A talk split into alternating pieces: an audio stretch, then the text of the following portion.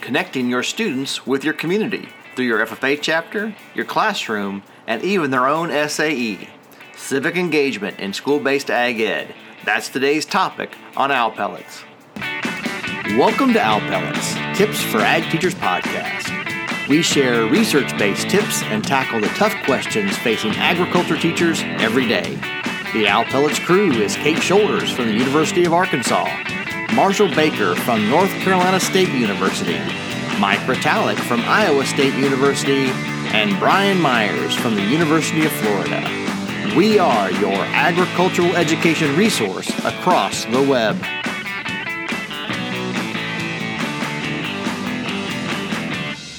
Will Bird, University of Tennessee Martin, thank you so much for being with us today here on Owl Pellets.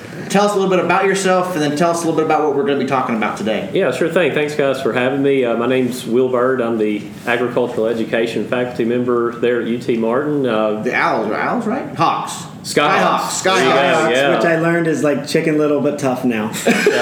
we we are a fictional bird that uh, that will peck your eyes out. Real eyes or fictional eyes? Well, real life fictional bird. We were uh, interesting story. So we were the racers for a long time, like, and our mascot was a horse. And I think our- that's already taken. well, yes. By it my is. alma mater. UT Martin horses. Yeah. So we had a horse as a mascot, and every time the football team would score a touchdown, they would run the horse up and down the, the football field. Then the, the football team became bad, and they quit scoring touchdowns. The horse became lame, and they had to put it down.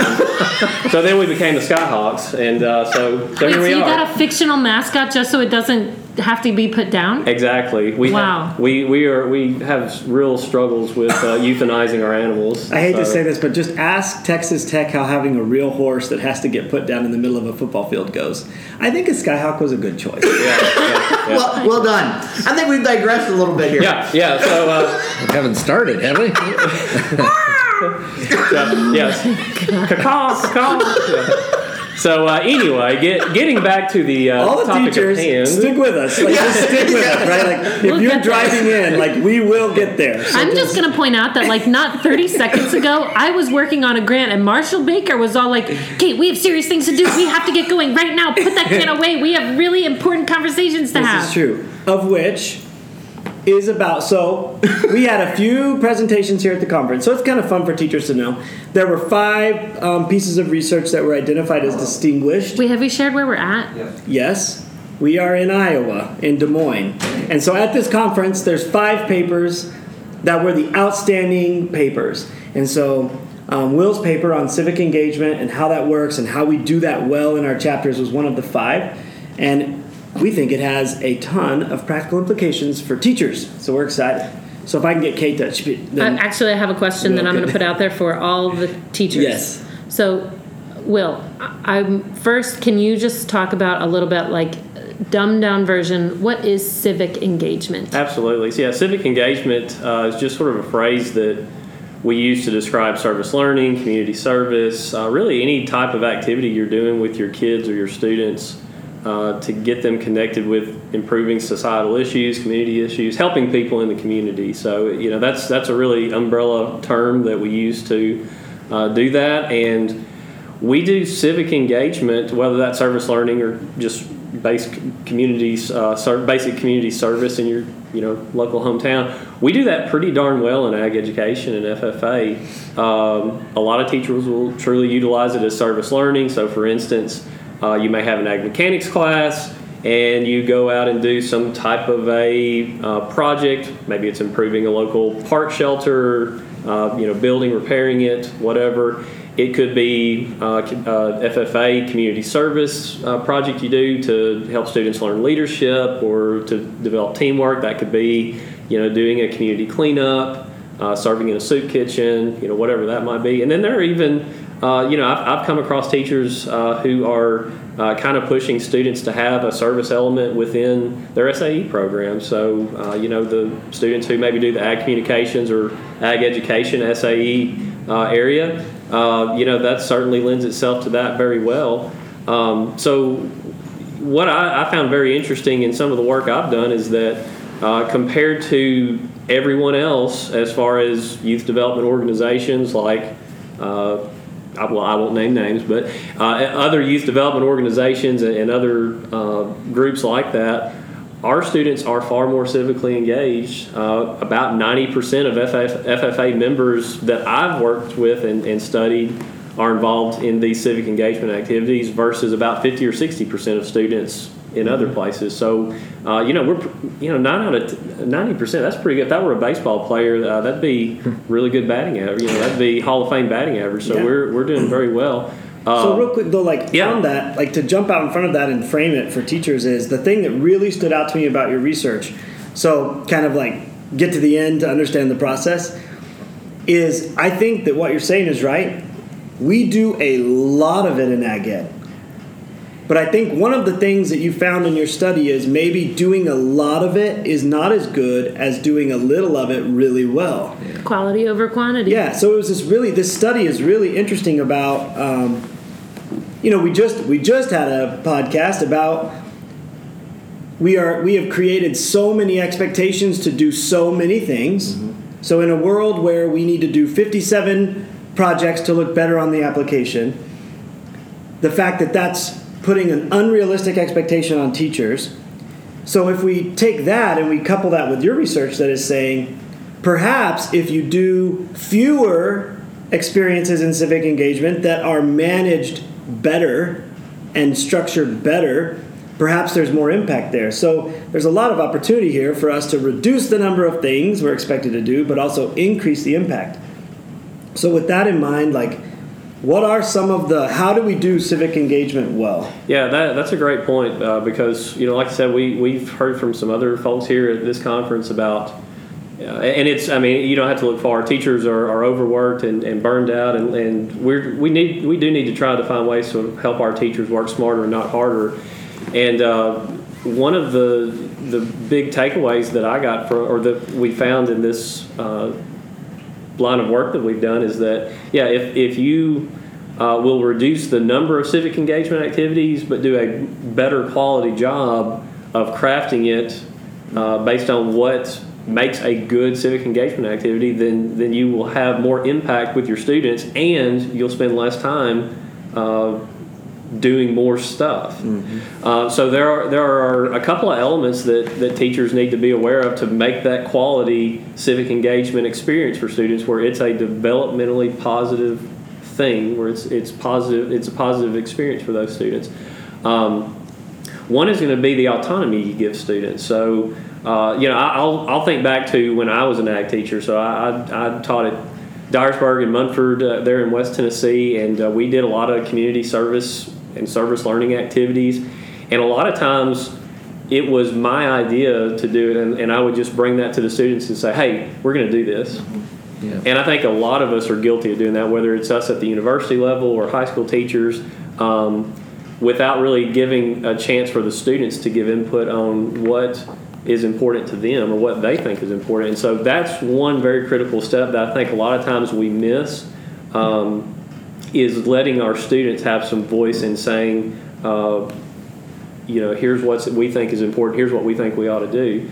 And it doesn't have to take that much time to do it. It could be just a quick meeting, it could be a quick poll of the class, it could be something like a uh, an online poll or you know Facebook poll or something like that. Uh, but I think just taking the time as a as a teacher to lay out some options for students to say, hey, what are some ideas? Or here are three ideas. Which one would you guys want to do? That was one of the critical things I found in the work that I did was that uh, if you want students to really benefit from the civic engagement experience, it has to be something that's internally meaningful to them to begin with. So start off there. The other big thing that we found, uh, I found this kind of alarming when, when I, uh, which by the way, for those of you listening, the, the, the work that I did, I, I went to four different schools and I followed the same group of students for a 16 month period. And these were four schools that did a lot of civic engagement activities. Uh, the, the least of those four, the smallest number of civic engagement activities were 11. The most were 15. And so you think about like that school that did 15 civic engagement activities. That's about one per month. That's a lot. Um, so so uh, so I followed the all the students who were um, participating in those 11 to 15 activities over that 16 month period.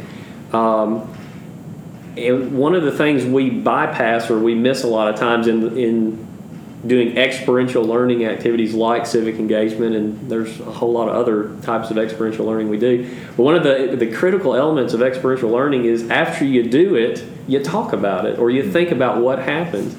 And I know I'm guilty of bypassing having that conversation after it's over, having that reflection that mm-hmm. follows it to talk about, to talk with students and help students process what went well. If it didn't go well, why did it not go well? What could we do better? What could you do better? It makes uh, me think like every civic engagement. You know, I, I can just picture myself right now. Like we have the like local food petting zoo for the community, and like it's all survival. It's like, is everything in place? Are the goats there? Did anything run away? Is anything dying? Is the public seeing anything? Are kids picking up poop and then eating ice cream? Like what's happening? And then it's over, and we clean up all the panels, and it's like survival, and you're hoping all the kids don't run off and leave you with all the work, and then you take a big deep breath, and it's done, and it's like we finished it.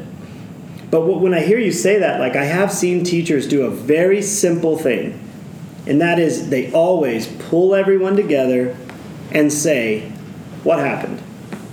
What happened today that, that is on your mind? How do you make sense of what happened today? Because I think a lot of times we have this relief that we did this thing for these people, and I think that's one goal. But if the second goal is some kind of growth and development, you know, you see teachers that do this. I'll see it at national convention all the time.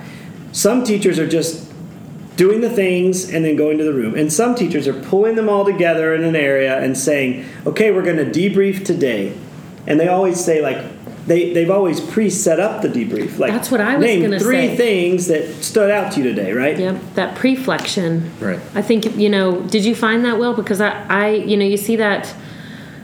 I took a field trip class, not a class field trip. I took a class on field trips, and so much of that learning, as far as getting out, was like you can't just reflect and have them like go into a setting and be like, "Good luck, run amok," and then let's reflect on what you saw. But to ha- give them some intentionality in the beginning with a preflection, like here's what to expect here's what we're trying to get out of this made such a huge difference on the reflections that they were able to do afterwards. So did you find that? Was that one of the elements you're going to talk about, or am I just Well, gonna make a sixth element? Isn't the, that a uh. I think that's a movie. Six element, yeah. Sense. Six. That's where you see dead people, Kate.